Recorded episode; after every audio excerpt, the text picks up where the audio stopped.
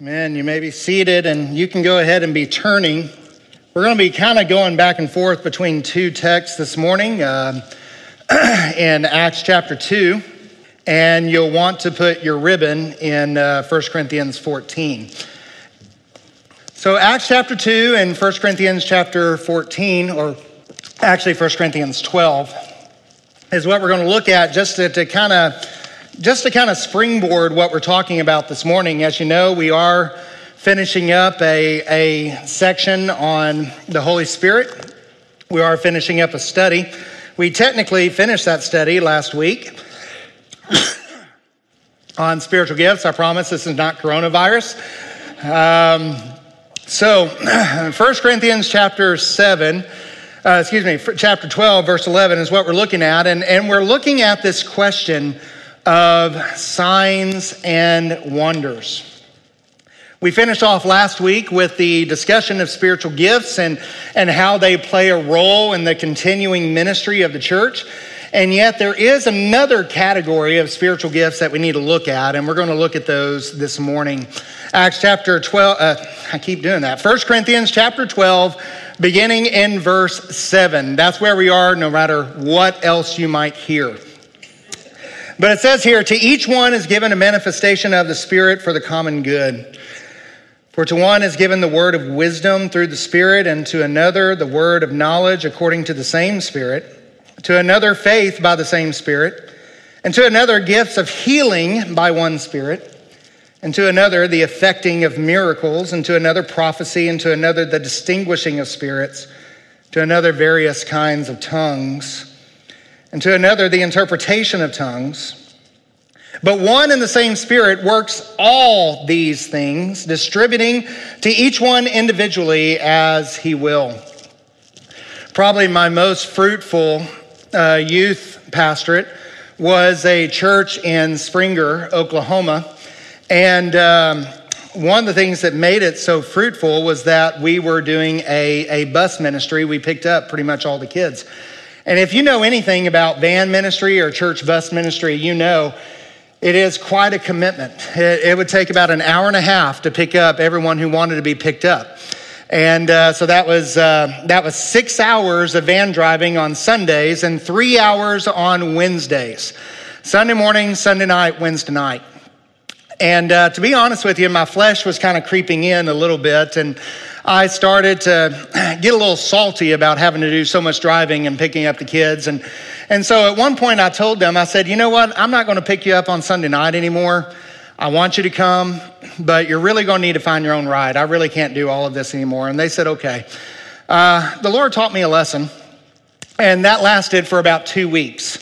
Uh, Wednesday night, as I was driving them home, they were talking about church on Sunday night. And I said, Really? Uh, where'd you guys go to church? They said, Oh, we went to my friend's church. She invited us, and we went over there. I said, Okay, well, how was it? They said it was really great. I mean, everything was fine until they started doing the service in Hebrew.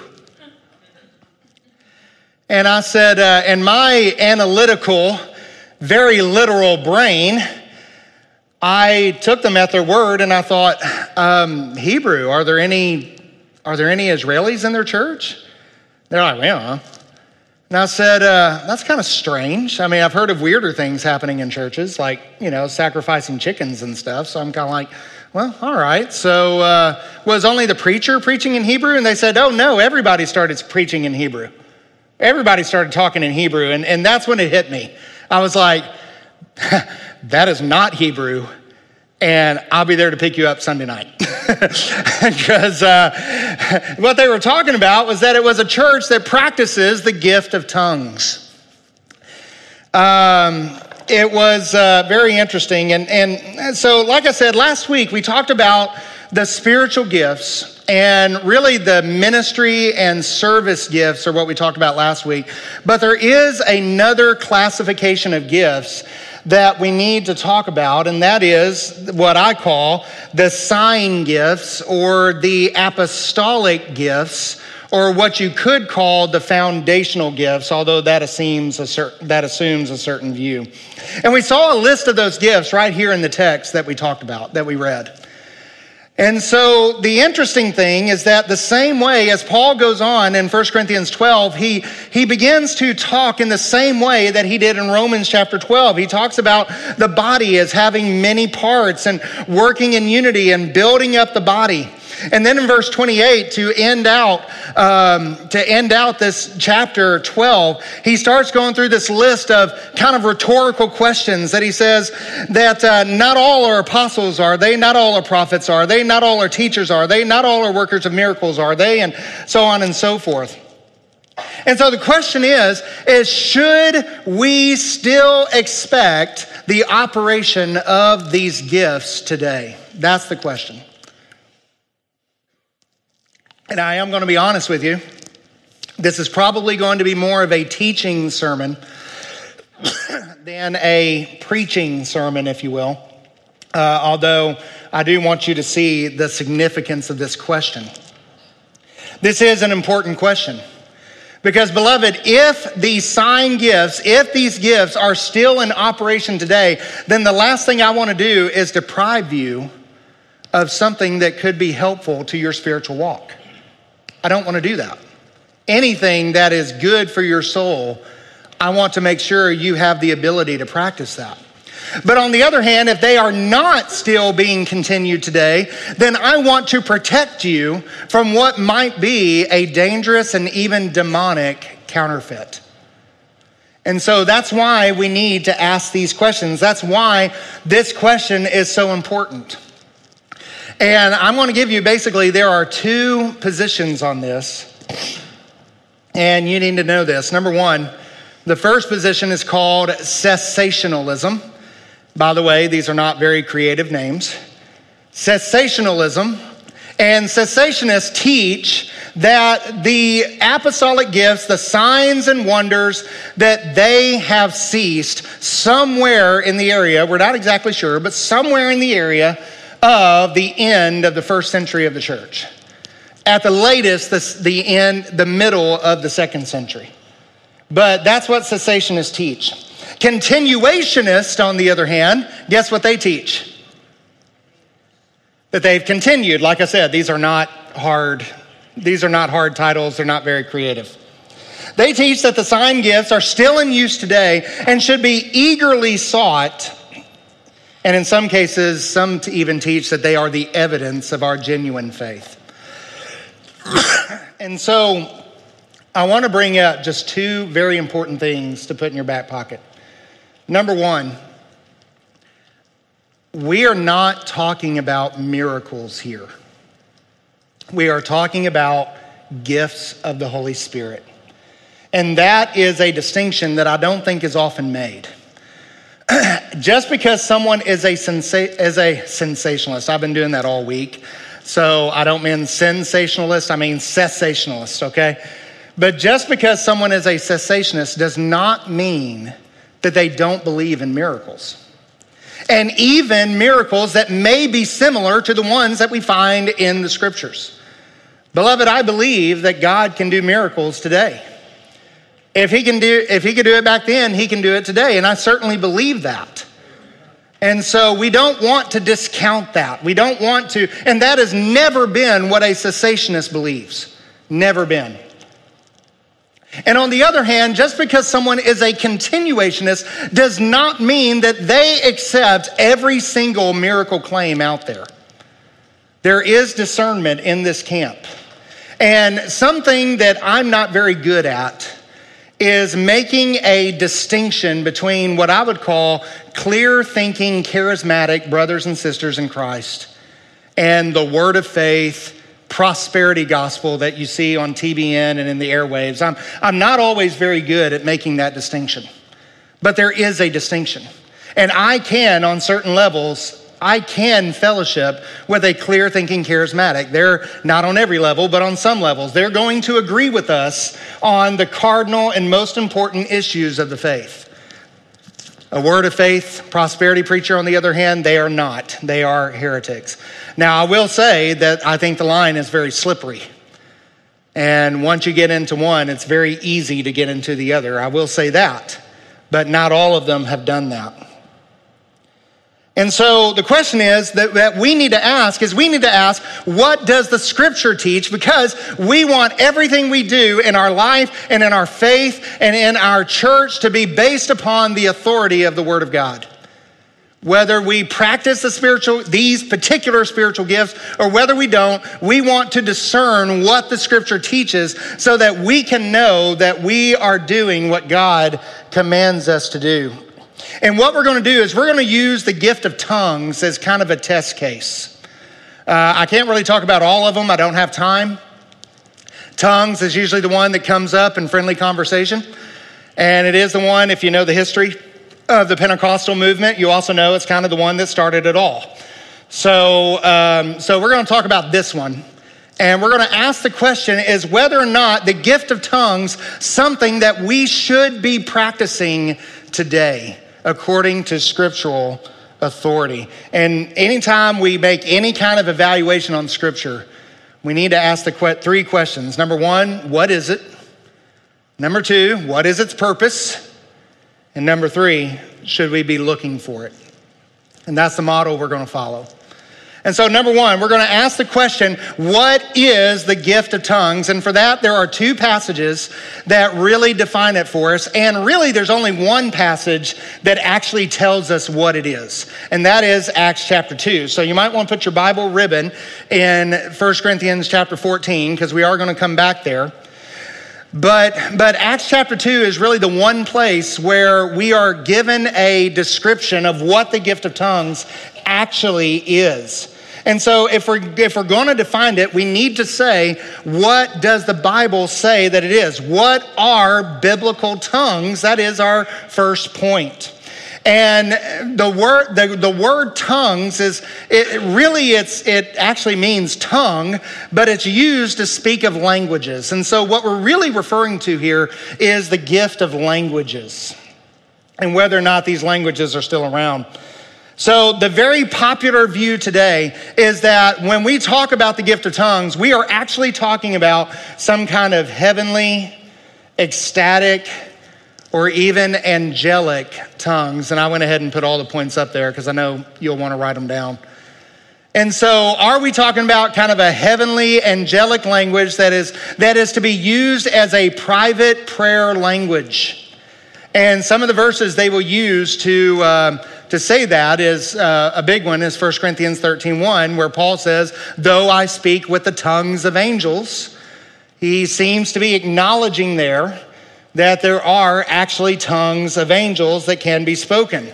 Uh, 1 Corinthians 14, verses 3 and 4 says, But one who speaks in a tongue edifies himself, but the one who prophesies edifies the church. Again, when you read that by itself, it seems to suggest that tongues are some kind of private prayer language, some kind of heavenly language that is to be used between you and God. Seems to suggest that. But like I said, there's only one passage that actually tells us what they are, and that is Acts chapter 2. And as you look down in Acts chapter 2, you remember the story. This is the day of Pentecost. And you remember that as they were praying in the room, uh, tongues of fire descended on them. There was a mighty rushing wind. The place was shaken. And it says here in verse 4 they were all filled with the Holy Spirit and began to speak with other tongues as the Spirit gave them utterance. So this is where speaking in tongues actually began. But if you look down in verse 6, here's what you'll find. That when this sound occurred, the, the big sound that happened uh, attracted people in the city to there. And they said when they came together, they were bewildered. This is the people of the city. Why? Because each one of the disciple, each one of them was hearing the disciple speak, watch this, in his own language in his own language. There are two facts to note here that actually there's really three here. But number one, Luke makes it very clear that we are not talking about a human, a, a heavenly, angelic, ecstatic type language here, but we are in fact referring to human languages languages that you can speak, languages you, you, can hear. In fact, Luke in the text, he even goes on to, to, to name the different areas of the empire that they were from. And so the first note is that these are human languages. They are unlearned human languages that the disciples are speaking. But number two, I want you to know how complete this gift really is. Because if you look in verse six, and then you go out, you go on down in verse 11, and when the sound occurred, the crowd came together. They were bewildered because each one of them was hearing them speak in his own language. That is not the same word as tongues. That word is actually dialectos, which is what we get the word dialect from. And here's what I want you to see is that this gift, this heavenly spiritual gift was so complete, was so precise that each one was not only hearing in his own language, but he was actually hearing in the very dialect from which he came. You know that not every English speaker has the same dialect, right? I've actually gotten in trouble before because I say some words kind of weird, don't I?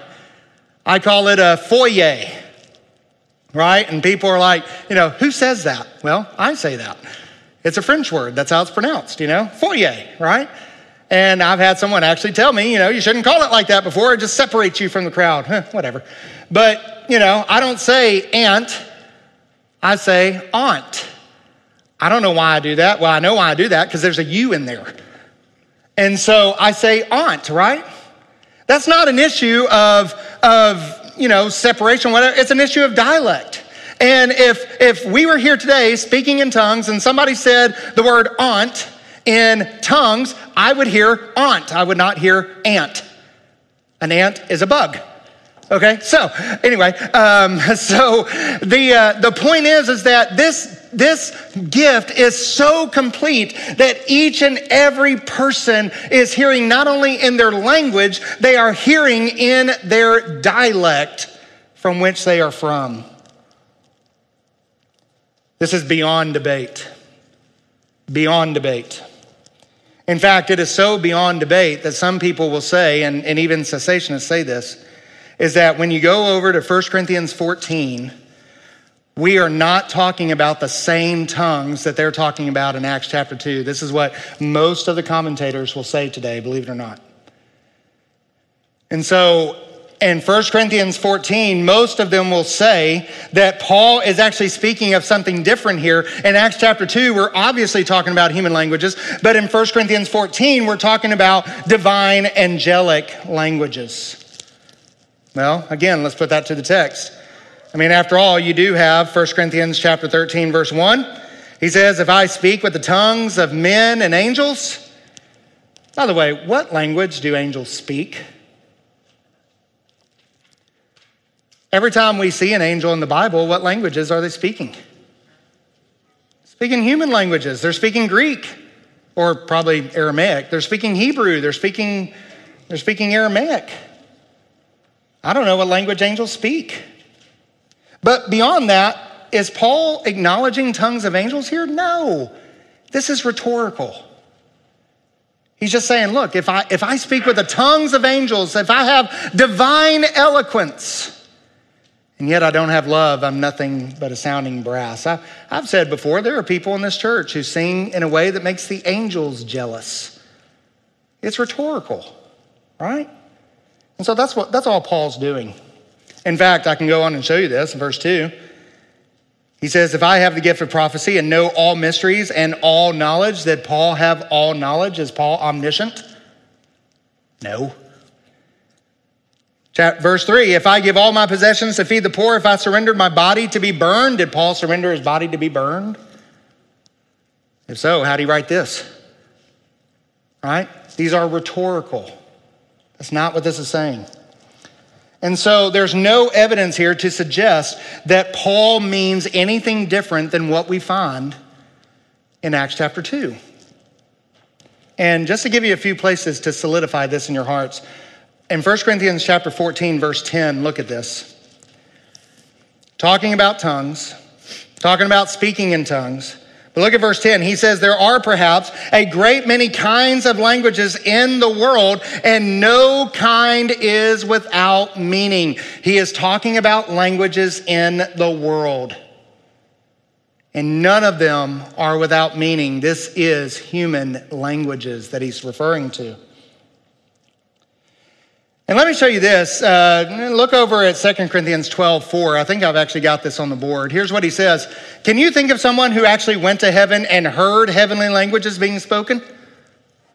Yeah, Paul did, right? And here's what he says about it. He says, I was caught up into paradise and heard inexpressible words, watch this, which man is not permitted to speak. In other words, even if there is a divine heavenly language, you and I are not permitted to speak it. It's amazing to me how this verse doesn't come up more in this conversation. And so we're not talking heavenly languages here. And by the way, let me just say this Second Corinthians was written shortly after First Corinthians.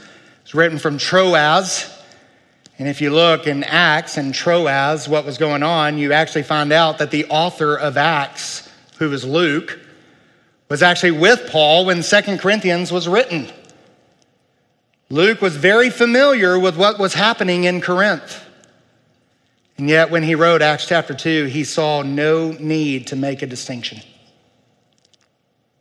So, again, what is the gift of tongues? It is, and I've got this definition up here it is the supernatural ability to spontaneously speak an unlearned language for the purpose of the gospel. An unlearned human language. My brother Fred is here with us this morning. And Fred, if I were to start speaking in fluent German, that would be the gift of tongues. I don't know how to speak in I don't know how to speak in German. I wish I did. I don't know how to speak in German. Say something in German. Isn't that cool, right? I don't know how to speak in German, but if I just suddenly started doing it so that Fred can understand it, and then, uh, I don't know, uh, Brother Roy, can you speak in German? Okay, so Brother Roy stands up and he starts interpreting what I'm saying correctly. I'm speaking in German. He begins to he begins to interpret it spontaneously without, without knowing German. That's the, that's the gift of the interpretation of tongues. And that's what we're talking about. And notice the whole point is to edify the church. If I start preaching in German, the only person in this room who's going to get anything out of it is Fred. But that would do none of you any good, right? But on the other hand, if I start preaching in fluent German and Brother Roy stands up and starts interpreting it for me, that's for the whole church, right? And that was how the gift of tongues worked. And that is not what we see in charismatic churches today. That is not what we see. So that's the gift of tongues. That's what it is. So, what is the purpose of the gift of tongues? I'll spend a little more time on that. So, what is the purpose of the gift of tongues? And, and at this point, a lot of what we're going to say is going to be uh, somewhat transferable to all the other signs and wonders. So, so the question we need to ask is what was this gift's purpose? We already saw a little bit of it, but what is the gift's purpose? And that is this two that we find here is that number one, the gift, the, the purpose of the signs and wonders were to serve as a confirmation of the gospel. They were to serve as a confirmation of the gospel. For example, in Acts chapter 2, down in verse 12, as people are speaking in tongues and everybody's hearing in their own language, it caused everybody uh, there in the crowd to ask, What is the meaning of this? Right? And then Peter got up and he explained what the meaning of it was. This has always been the purpose of signs and wonders, not to make our lives comfortable, not to make our lives prosperous, not to serve as anything but the authentication of the gospel of Jesus Christ. That's what it's always been. In fact, the events of Acts chapter 2 are actually remarkably similar to the events of Exodus chapter 19. When God founded the nation of Israel, when they came under the covenant, when they came under the old covenant, what do you have at Mount Sinai? You have loud noise. You have fire descending. You have the whole place being shaken. And Israel became a nation on that day. God was starting something new. And now, with all these similar phenomena, with all these similar signs, at the day of Pentecost, the church is born. God is doing something again. This is, this is new Israel. This is the church that he is now beginning. And many of these same phenomena are being used to confirm that. So there's remarkable similarity between Acts 2 and Exodus chapter 19. But this has always been the case of signs and wonders. Even Jesus said this. Here's what he says in Matthew chapter 12. He says, But if I cast out demons by the Spirit of God, then you know that the kingdom of God has come upon you. Why did Jesus do miracles? Because it was a confirmation of the gospel. It was a confirmation of the message. Acts chapter 14, 3 says basically the same thing, but Hebrews chapter 2, verses 3 and 4, I think really sum this up. The author of Hebrews, he says, How shall we escape if we neglect so great a salvation? Watch this. After it was at the first spoken through the Lord and was confirmed to us by those who heard, watch this, God also testifying with them both by signs, wonders, various miracles, gifts of the Holy Spirit, according to his will. The whole purpose of those sign gifts were to confirm the message of the gospel. It was a confirmation, but it was also a demonstration of the gospel.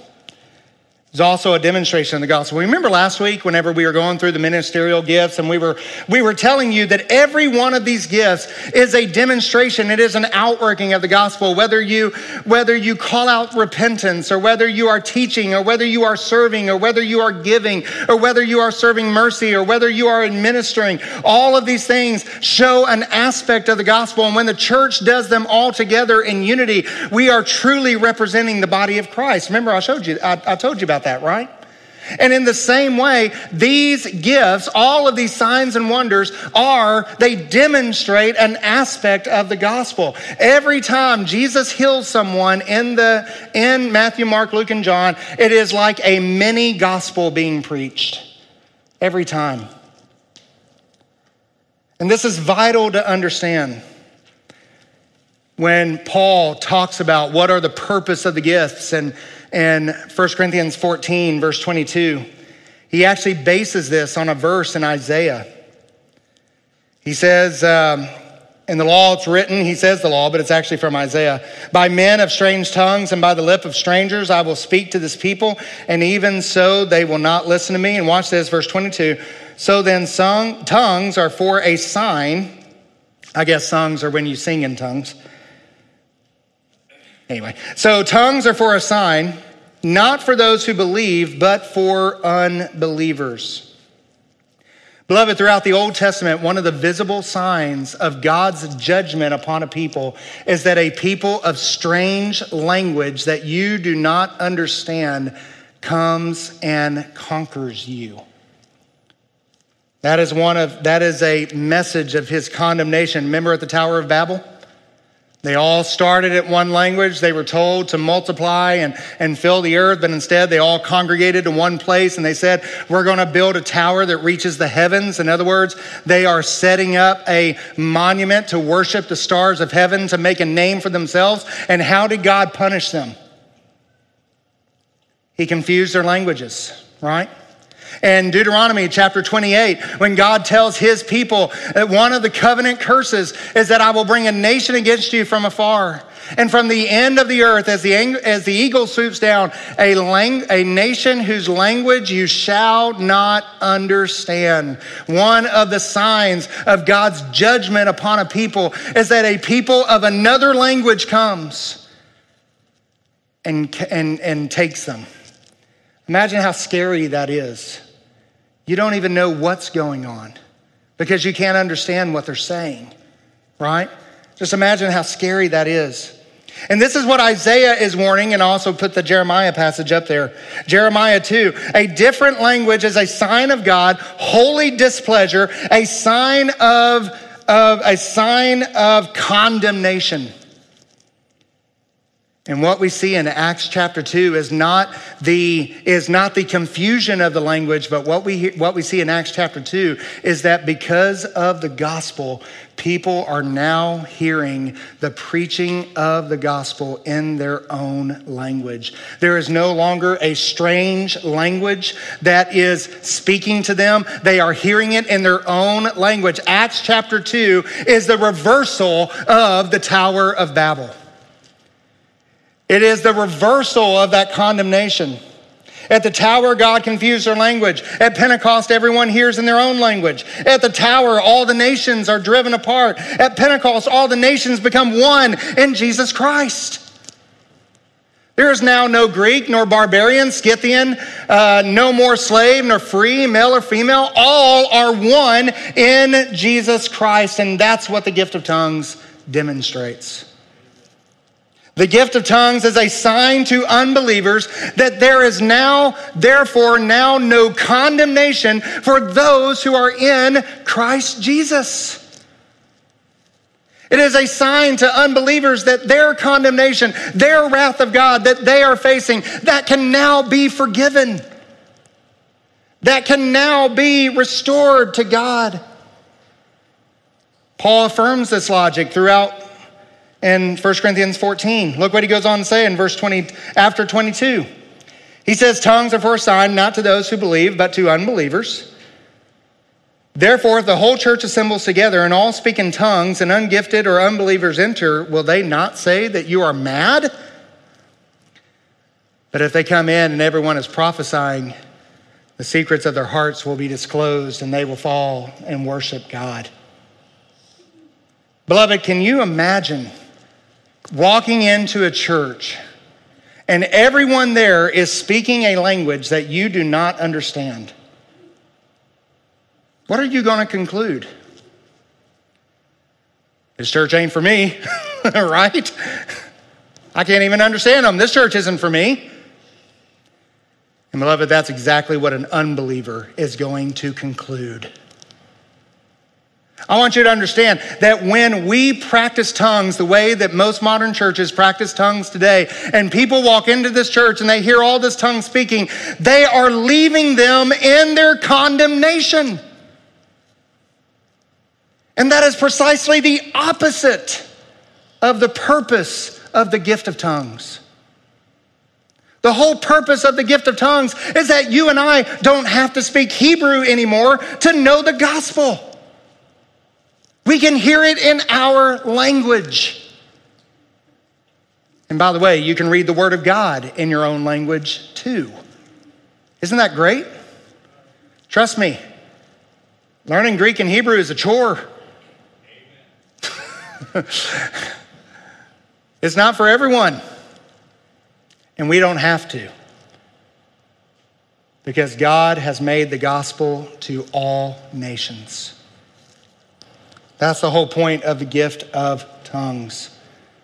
When we preach, we communicate that there is a way out of condemnation, and it is in the gospel of Jesus Christ, and we do it in a way that you can understand. So that you can know Christ, so that you can escape your condemnation, so that the secrets of your heart are disclosed, and you can fall down and worship a God of heaven who has given all of his grace and all of his mercy to you. That's the point. That's the point that the gift of tongues served. That's why it was always a human language. And that's why Paul says, do not practice this gift unless there is an interpreter present. My, uh, one of my family members was going to a uh, charismatic church one time and she talked about speaking in tongues and all that. I said, Well, who's your interpreter? And they said, Oh, they stopped coming to church years ago.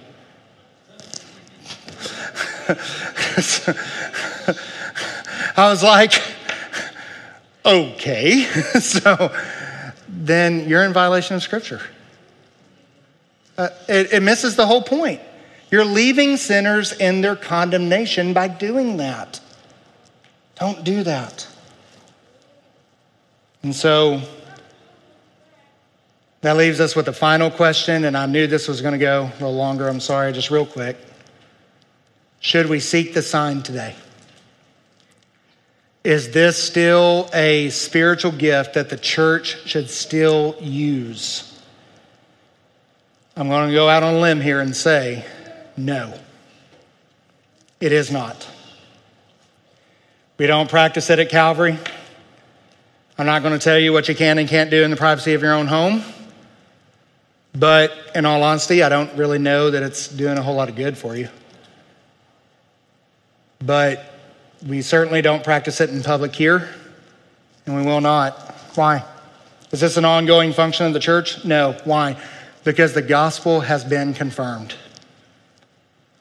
We don't need it anymore. We don't need the confirmation anymore. The gospel has been confirmed. There's no longer any need for signs and wonders. We have the completed word of God to give us everything we need for life and godliness in this world. You say, well, Randy, do you have any stronger arguments than that? I think so. Number one, if you look at biblical history, you know, to hear some people talk, you would think the Bible is full of miracles. It's really not. It's really not. There's really only about three periods in the Bible that you see an outbreak of miracles. Number one is Red Sea. Number one is Moses, right? Plagues of Egypt and the divine uh, preservation through the wilderness. We see that continued somewhat in the ministry of Joshua. We see it in the ministry of two prophets, only two, and that is Elijah and Elisha. And at that time, through the prophets, he's actually, it's the failure of the old covenant that God is beginning to tear the old covenant down, and he's really establishing the office of the writing prophets. But Isaiah, Habakkuk, uh, Jeremiah, um, oh, who else? I mean, basically, all those writing prophets in the back of your Bible, we don't have a single miracle recorded of any of them. Not that I, not that I can think of at the moment. Not a one. And then, of course, we have Jesus and the apostles, and that is the founding of the church and the establishing of the new covenant. So, really, there's only three periods in the Bible where you have an outbreak of miracles, and all three of them are associated with certain individuals. And that's it. In fact, again, if you look at 2 Corinthians chapter 12, verse 12, you'll see that Paul kind of makes this point. He says, The sign of a true apostle were performed among you all with perseverance by signs and wonders and miracles. Notice how closely signs and wonders and miracles are associated with the office of apostle. And the, apostle, and the office of apostle was limited to 13 men. And that's it. There is no transference of that office. And each time, as the specific ministries came to a close, so did the signs and wonders that accompanied them. No exception. Before the first century ended, the, the confirmed authoritative word of the apostles had been written and was being circulated throughout the churches, so there was no more need for their signs and for their wonders. In fact, Jesus did not have very good things to say about people who seek for signs. He said that's actually a lack of faith. That's not faith. And so biblical history shows this. But biblical authority shows this also. 1 Corinthians chapter 12, all the way through 14, gives this long discussion on the spiritual gifts. I want you to notice at the end in verses 37 and 38.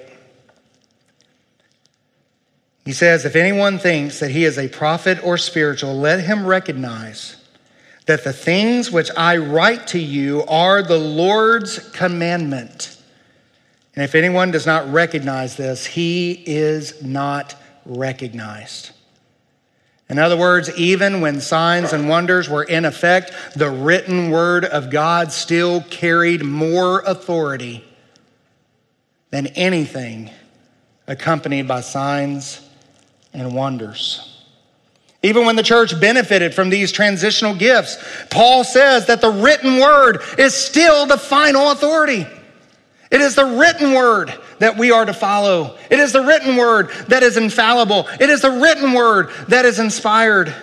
And it is the written word that carries everything for faith and practice in the church. We don't need tongues. We don't need vague prophecies. Oh, you have a decision to make today. Well, yay, I guess. I don't know. There's a guy today named Shawn Bolz. When he gives prophecy over people, he gives these on the spot prophecies. Beloved, he literally has a device in his hand. Literally, he is looking at an iPhone in his hand as he prophesies over people in the audience. How gullible are we? You know, back in the old days, you know, the guy's wife would put a radio signal in the guy's ear and, and he had to listen to his wife while he was doing his supposed prophecy and, and he was caught red handed.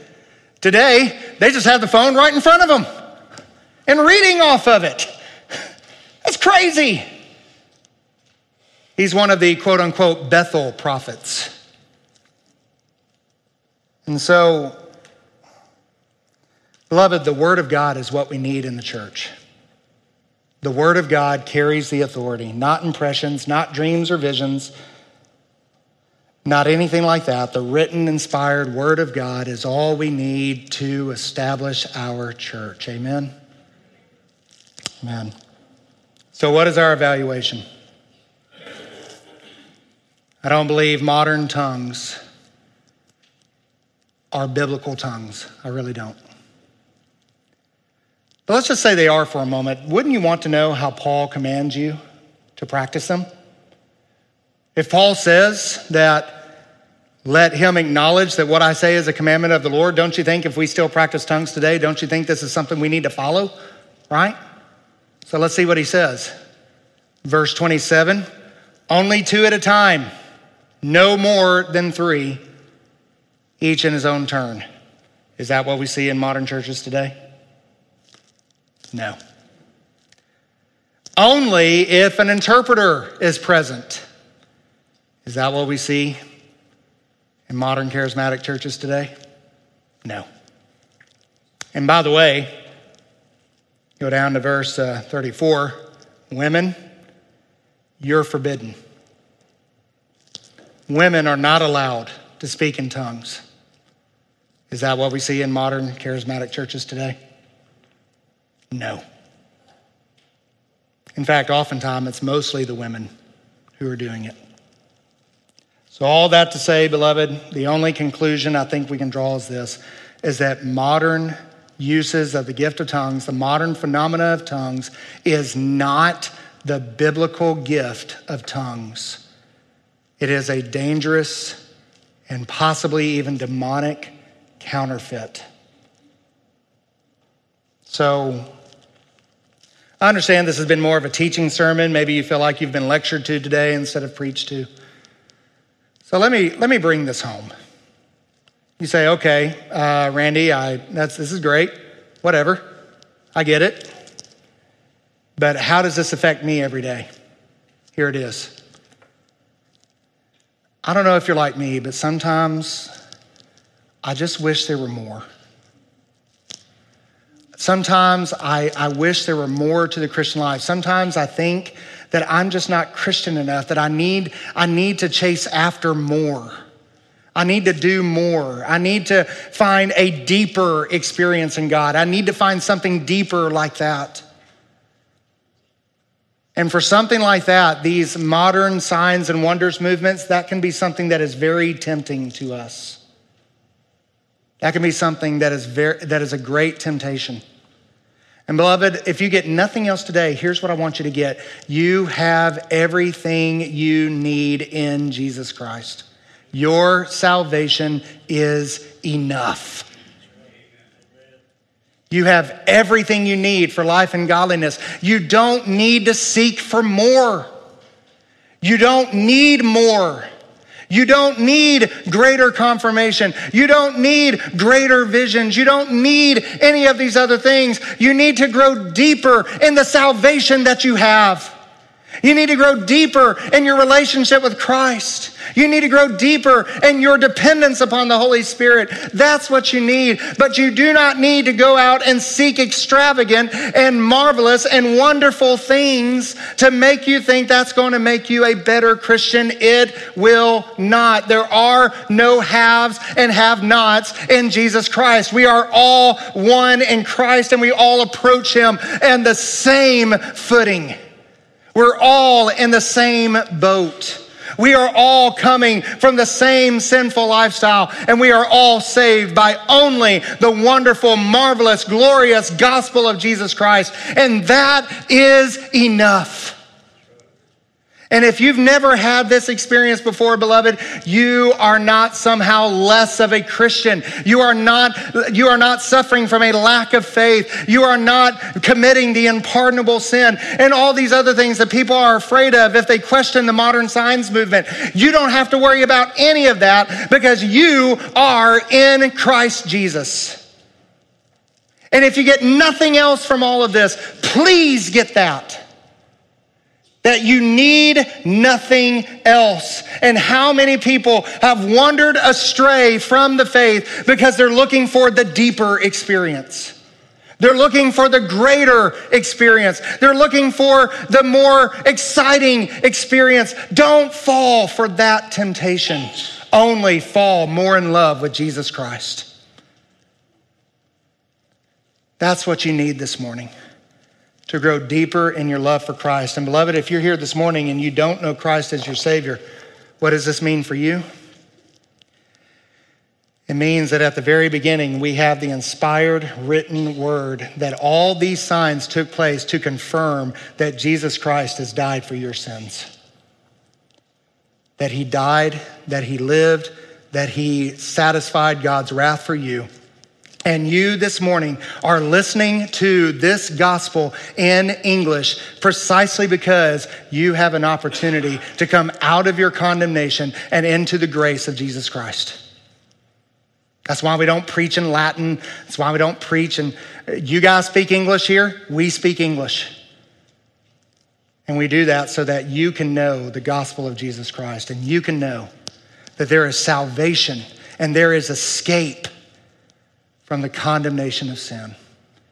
And if you don't know Christ this morning, would you please come and hear what Christ has done for you? Whatever your need is, I pray this has been helpful. Let's go to the Lord together.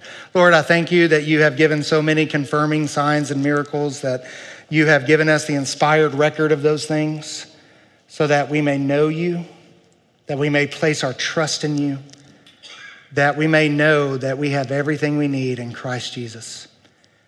And maybe, Lord, there's someone here this morning who does not know Christ.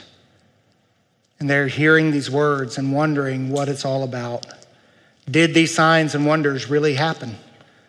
Are there, are there things that they're missing out on? And, and maybe there's Christians here this morning wondering are, are they missing out on a greater experience? Lord, I pray you would confirm all of our hearts this morning. For those who are lost, you will confirm the soundness and the truth of the gospel. And for those who are here this morning who are discouraged in their faith and wondering if there's more, I pray you would comfort their hearts and give them an understanding of who you are and in the gospel of Jesus Christ, that they would grow more in you and in greater assurance of their faith. Whatever your need is, I just invite you to stand up for a moment and just bow your heads and close your eyes and just kind of reflect on what's been said. Are you looking for a deeper experience? Are you thinking your salvation is not enough? Are you thinking that there's something greater that you're missing out on? I invite you this morning to renew your total trust, faith alone, in Christ alone through faith alone, to the glory of God alone, by His grace alone, and the authority of Scripture alone. May you place your faith in the gospel of Jesus Christ and nothing else. There's nothing more you need.